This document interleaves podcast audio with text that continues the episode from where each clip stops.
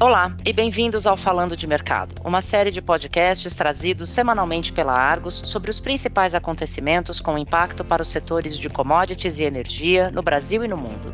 Meu nome é Camila Dias, eu sou diretora da Argus no Brasil e no episódio de hoje eu converso com Alessandra Mello, editora assistente da publicação Argus Brasil Grãos e Fertilizantes, sobre os cortes recentes nas previsões para a produção de milho no Brasil. Bem-vinda, Alessandra. Obrigada, Camila. Sempre bom participar do Falando de Mercado.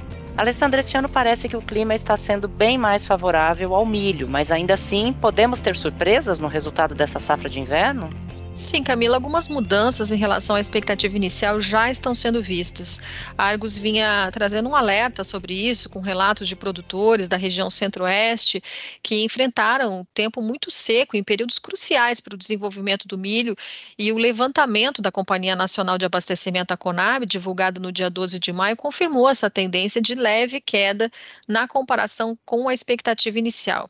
A segunda safra, que é a maior do país, está prevista agora em oitenta e sete vírgula sete milhões de toneladas, abaixo da estimativa de oitenta e oito vírgula cinco milhões de toneladas do mês passado, mas quarenta e quatro vírgula cinco por cento mais alta do que a safra passada. Então quer dizer que, apesar dos problemas climáticos, ainda vamos ter uma super safra de milho, Alessandra? É, tudo indica que sim, e são dois os fatores principais para esse aumento significativo na produção de milho. O primeiro deles é o avanço da área plantada. Esse ano nós tivemos meio milhão de hectares a mais cultivados com milho no Brasil. Isso, claro, se olharmos para as três safras juntas. A área total deve ficar em vinte e um vírgula cinco milhões de hectares, antes de dezenove vírgula nove milhões de hectares na safra passada. Tanto a segunda safra, que é a maior do país, quanto a terceira, que fica concentrada nas regiões norte e nordeste, estão contabilizando um avanço de área de quase nove por cento. E mesmo a safra de verão, que já está sendo colhida já há bastante tempo, mais concentrada na região sul, também teve aumento de cinco por cento na área plantada. E o que mais é determinante para que se colha essa safra recorde de milho, Alessandra? É a combinação de plantio dentro da janela ideal e clima favorável. Isso foi visto nos primeiros meses de desenvolvimento da segunda safra de milho, especialmente no Paraná, que é o segundo maior produtor do país. Muito diferente do cenário devastador da safra passada, dessa vez a soja foi colhida cedo, o milho também foi plantado logo em seguida e não faltou chuva no Paraná. Ao contrário, até houve episódios pontuais de chuva muito forte, com perdas localizadas. Mas, de modo geral, a safra de milho do Paraná está muito boa. Isso também garante uma excelente produtividade na maioria das regiões produtoras do país. E no estado de Mato Grosso, especificamente, como é que está a situação do milho? Em Mato Grosso, a previsão para a segunda safra foi revisada para baixo no início de maio, caindo para trinta e nove vírgula trinta e quatro milhões de toneladas, ante quarenta vírgula quatro milhões de toneladas projetadas no mês anterior, de acordo com o Instituto Mato Grossense de Economia Agropecuária, o IMEA. Eu conversei com lideranças da ProSoja no estado e também com o vice-presidente da FAMATO, a Federação de Agricultura de Mato Grosso, o Marcos da Rosa, e eles acreditam que haja um novo corte na próxima estimativa, e a safra deve cair para trinta e seis milhões de toneladas. Quer dizer, haveria uma quebra de dez por cento em relação ao que se esperava para o milho no estado lá no início da safra. Isso ocorre porque a chuva na safrinha foi muito irregular. Em algumas áreas choveu bem, em outras quase nada. Na época da colheita da soja, choveu muito em Mato Grosso. Por isso, lá algumas áreas de milho foram plantadas mais tarde. E são essas lavouras que sofrem mais com o estresse hídrico. Em Diamantino, por exemplo, uma importante região produtora que ficou mais de trinta dias sem chuva, as perdas chegaram a cinquenta por cento. Alessandra, isso quer dizer que ainda existe um risco de novos cortes nas estimativas? Sim, sempre existe. Nessa última semana, eu vi diversas consultorias privadas falando em redução na estimativa para a segunda safra. A Agroconsult, por exemplo, está começando agora a expedição pelas áreas produtoras, o chamado Rally da Safra, mas já na largada anunciou que estava reduzindo para oitenta e sete vírgula seis milhões de toneladas a estimativa da segunda safra. Foi um corte de quatro vírgula seis milhões de toneladas em relação à projeção anterior.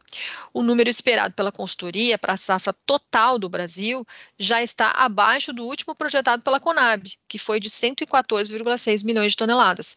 A Agroconsult espera agora uma produção de cento e treze milhões de toneladas.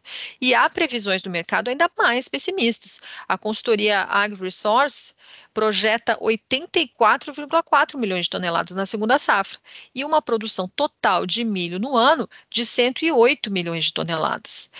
Essa última onda de frio que afetou as regiões sul e sudeste do Brasil também representava uma grande preocupação para o milho. Estimava-se que se houvesse geadas severas, que só o Paraná poderia perder aí quase cinco milhões de toneladas, mas isso não ocorreu. A temperatura baixou, mas como havia muito vento e a geada foi moderada, não houve prejuízo significativo na produção. Então, a surpresa virá mesmo à medida que avançar a colheita nas áreas afetadas pela seca, lá em Goiás, Mato Grosso e Minas Gerais principalmente. Alessandra, mas e se o cenário se mantiver desta forma? O que, que devemos esperar para as exportações de milho este ano? Bom, é fato que esse ano, apesar do problema climático, nós temos muito mais milho disponível para exportação. Além disso, o conflito entre Rússia e Ucrânia mudou completamente o cenário internacional. Para se ter uma ideia, quatro países até o ano passado respondiam por oitenta e cinco por cento das exportações mundiais de milho: Estados Unidos, Ucrânia, Argentina e Brasil. Com os portos da Ucrânia interditados, os países compradores de milho estão adquirindo mais de outros mercados, principalmente desses fornecedores alternativos, como o Brasil. Um outro fato curioso, abril de dois mil e vinte e dois foi o melhor abril da história da exportação brasileira de milho. Foram quase setecentos e três mil toneladas embarcadas.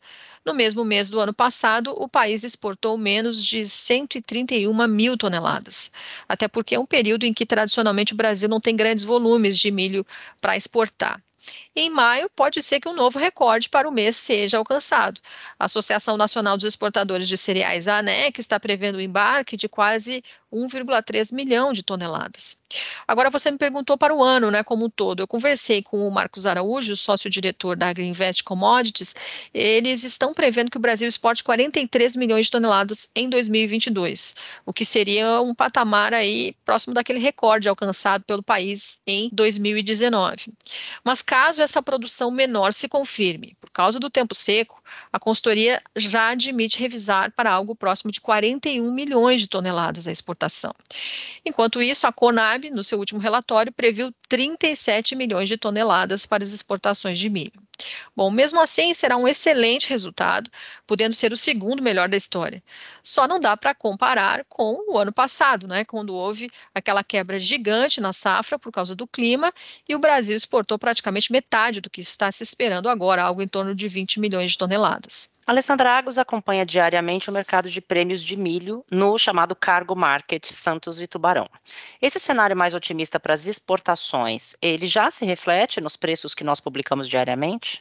Sim, Camila, os prêmios para embarque em agosto, por exemplo, que antes do conflito na Ucrânia eram indicados em pouco mais de sessenta centavos de dólar por bushel sobre os contratos da Bolsa de Chicago, a C B O T, em meados de março eles já estavam acima de cento e vinte cents por bushel.